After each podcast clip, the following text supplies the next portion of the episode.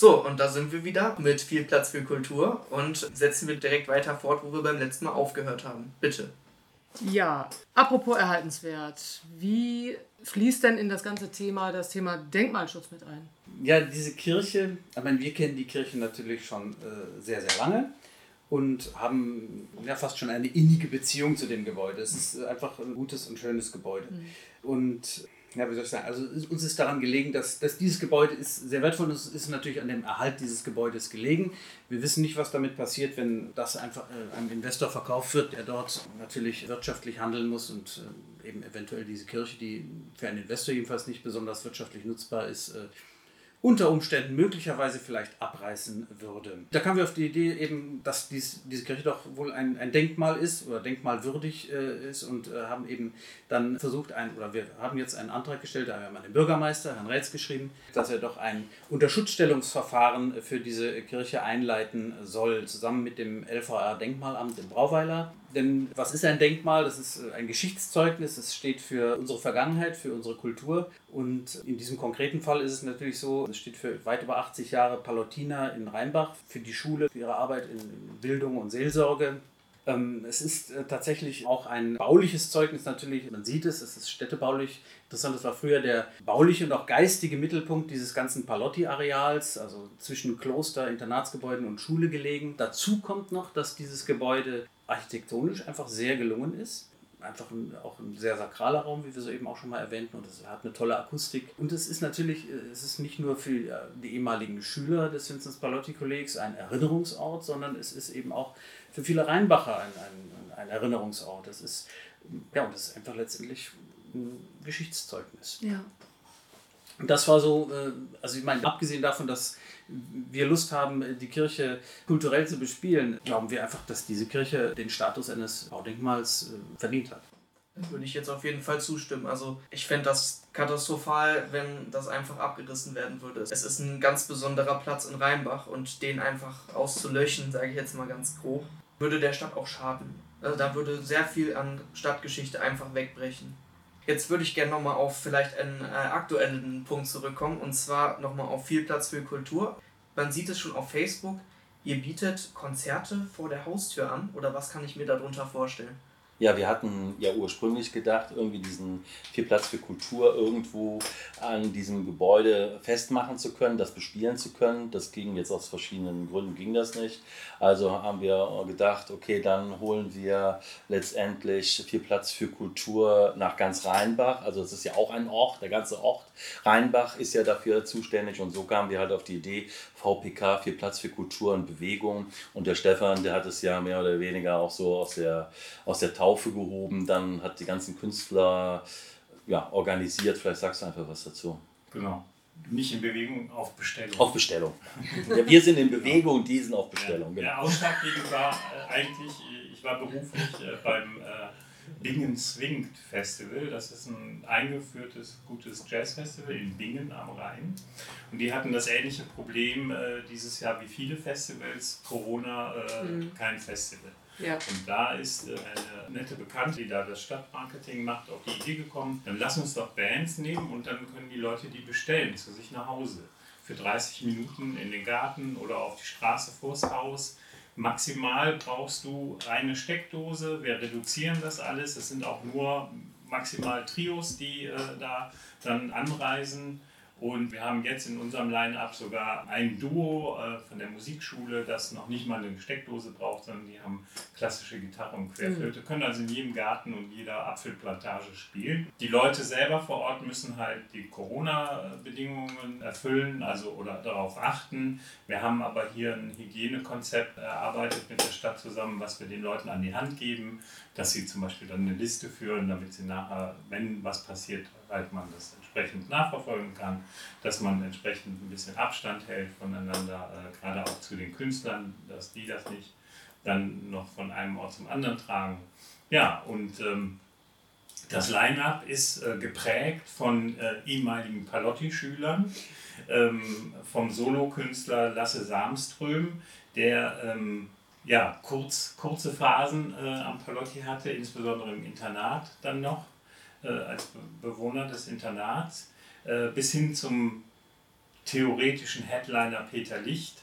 Mit Peter Licht habe ich beim Abitur das erste Mal äh, auf der großen Bühne, auf dem Anhänger, auf dem Palotti-Parkplatz gestanden und morgens die, äh, am letzten Schultag die äh, anderen Schüler begrüßt. Äh, dafür hatte er sich einen komischen Gitarrennachbau für 150 Mark gekauft. Die Gitarre hat er gesagt, hat er immer noch, die benutzt jetzt sein Sohn.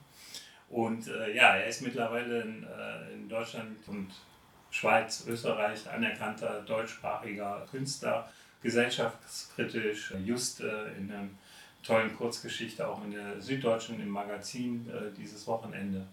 Und ähm, hat immer schon gesagt, sobald ihr da irgendwie am Start sind, äh, seid, dann komme ich zurück. Er ist äh, aufgewachsen in Buschhofen, ist aber mit uns halt eben neun Jahre aus Palotti gegangen, hat da auch das Abitur gemacht. Und ähm, ja, wir haben die anderen Bands, äh, sind so ein bisschen dann aus einer Kooperation mit der Musikschule. Es ist der neue Leiter der Musikschule selbst mit seinem Jazz-Trio, äh, der auftreten wird. Lustige Geschichte dazu. Auch er hat einen familiären Bezug zum Palotti, weil sein Vater ist äh, klassischer Sänger und ist schon in der Palotti-Kirche aufgetreten in den 70ern. Als er äh, hörte, dass sein Sohn nach Rheinbach versetzt wird oder in Rheinbach den Job kriegt, hat er gesagt, da habe ich mal in der Kirche gesungen und der Peter hat mir das dann erzählt. Dann hat er ihm ein Foto von der Pfarrkirche von St. Martin geschickt und dann hat der Vater gesagt, nee, die war das nicht. Ne? Und dann hat er ihm ein Foto von der Palotti-Kirche mhm. Genau da, fantastische Akustik, ja. kann ich mich noch dran erinnern. Ja, und Kali haben wir noch, äh, den Schlagergotti, den wir auch mit ins Aufgebot genommen haben äh, zum Buchen. Und Schlagergotti hat uns nur kurz in der Klasse erfreut äh, für zwei oder drei Jahre. Wir sind uns noch nicht sicher, wann er äh, das Palotti verlassen hat, aber er ist natürlich ein Lokalmatador und insofern freuen wir uns da sehr. Ich habe dann noch äh, über private Kontakte jemanden geholt, der gar nichts mit dem Palotti zu tun hat, der aber in unserer Konzeption für den dritten Ort auf jeden Fall regelmäßig dann auftreten würde. Das sind die Frizzles das ist quasi die Springmaus aus Köln. Die mhm. machen das im Improvisationstheater, im Ateliertheater, konnten da jetzt auch ewig nicht auftreten, haben sich total gefreut, als wir sie gefragt haben, ob sie das machen wollen bei uns. Und äh, die machen halt allerfeinstes Improvisationstheater. Das heißt, da hat man tatsächlich auch an dem Tag fünf separate Auftritte, weil keiner wird wie der andere sein. Und man muss dazu sagen, diese Auftritte kosten im Schnitt für die halbe Stunde zwischen 100 und 150 Euro plus die Märchensteuer, die oben drauf kommt. Allerdings die Künstler, die haben natürlich ganz andere Gagen mit uns ausgemacht. Das heißt also, wer jetzt diese tollen Künstler haben möchte, der bekommt die wirklich zu einem sehr, sehr günstigen Low-Budget-Preis für eine halbe Stunde. Also wir unterstützen das wirklich äh, massiv geldlich, äh, um hier letztendlich natürlich auch für uns Werbung zu machen, für den dritten Ort Werbung zu machen und letztendlich natürlich auch die Künstler mhm. zu unterstützen, gerade in diesen schwierigen Zeiten. Aber das ist halt auch das Kennzeichen von einem dritten Ort, äh, was wir ja ganz am Anfang gesagt haben.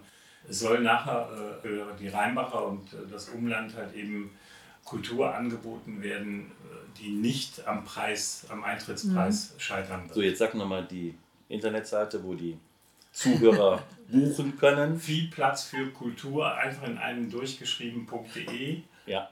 Macht rege Gebrauch davon. Ja, genau. ich muss jetzt erstmal weg und mir ein Haus mit Garten besorgen.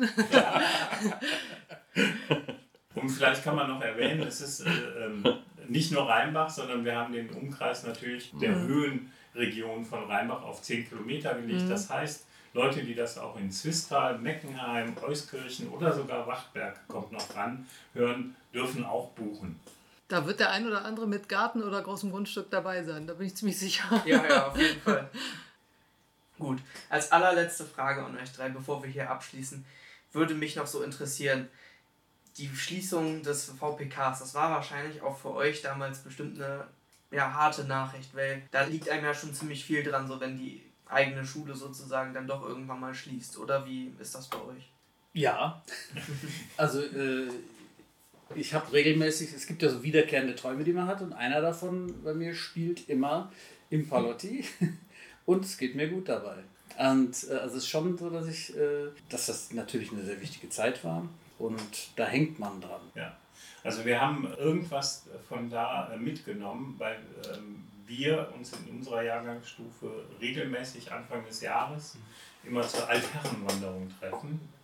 die entstanden ist aus dem Geburtstag von einem äh, aus unserem Kreise. Und ähm, irgendwas äh, ist da immer als, äh, ja, als Antrieb hängen geblieben. Und mich hat das auch so ein bisschen jetzt gerade in der ähm, ständigen Beschäftigung mit dem Thema ärgerlich gemacht, dass äh, diese Chance, die die Schule eigentlich hatte in Rheinbach, äh, nicht genutzt hat, weil letztlich ähm, haben wir in den 80ern schon eine Schule gemacht, die modern heute genau das ist, äh, was gefordert wird, mit einer mhm.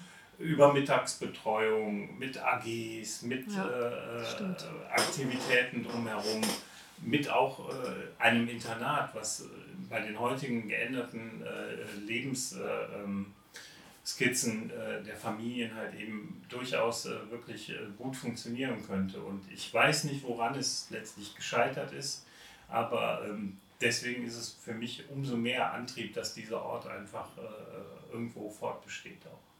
So sehe ich das auch. Ich bin natürlich, sag ich mal, ein paar Jahre älter und habe noch zum anderen Jahrgang Abitur gemacht als hier meine beiden Mitstreiter. Also das kam nochmal aus einem ganz anderen Flair heraus und ähm, das hat mich auch schon wirklich schockiert äh, als ich das gehört habe. Und ähm, zu dieser Zeit war es ja sogar so, dass ähm, dass der Stefan Heul, der auch zwei Bücher über das Palotti da verfasst hat, Palotti Straße 1 und ähm, Schlussakkord, Schlussakkord Dankeschön, ja, ähm, dass der letztendlich auch viele Interviews geführt hat mit Lehrern, ehemaligen und auch aktuellen Schülern. Und irgendwann kam der auch zu mir, um das ganz kurz zu sagen, und dann haben wir gesagt, okay, was machen wir? Die Palutiner wollten ja sozusagen für die ehemaligen keine, äh, keine Abschlussfeier in dem Sinne machen. Und dann kam dann einfach in diesem Zweiergespräch die Idee auf, nee, so können wir einfach die Schule nicht beenden, lass uns da noch so ein Abschluss Abschiedsfest irgendwie organisieren. Da stieß dann auch der, hier der Stefan noch zu, sodass wir damals so zu dritt hier damals diese, diese Veranstaltung halt auf die Beine gestellt haben. Ich glaube, es waren auch roundabout 1000 mhm. Leute da, also es war schon sehr groß. Und ähm, ja, oder 2000. 2000 sogar, 2000, kannst du mal sehen, wer weiß, warum ich die nicht zählen konnte. Und äh, ja, auf jeden Fall, auf jeden Fall aus, aus diesem Freundeskreis heraus, der dann auch ge geführt worden ist mit diesen Hunderten und Tausenden von Adressen, äh, die, die dann da abgeliefert worden sind, äh, hat sich so auch diese Idee ja nochmal irgendwie rauskristallisiert. Also eins in eins ist da irgendwie gegangen. Also man mhm. wollte irgendwie nicht klar wahrhaben, dass da wirklich was untergegangen ist. Und wie der Stefan schon sagte, da ist irgendwas eingepflanzt worden, in welcher Form auch immer. Ich glaube, manchmal weiß man selber nicht, was es vielleicht ist. Man kann es nicht begrifflich machen mhm. irgendwie. Aber es ist auf jeden Fall so viel, äh, dass wir da, dass wir uns vereint fühlen in der Sache und da was machen wollen. Mhm. Ist gewachsen. Einfach so. Genau.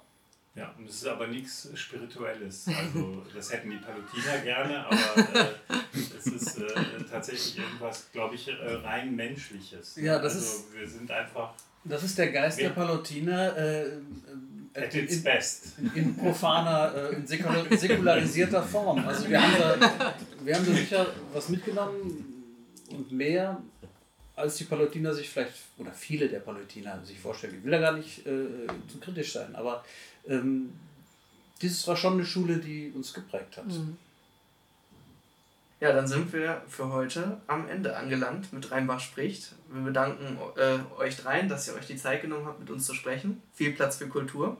Super Thema. Und bedanken uns auch bei allen äh, Zuhörerinnen und Zuhörern und freuen uns schon auf das nächste Mal. Genau. Und ab ins Netz. Tschüss.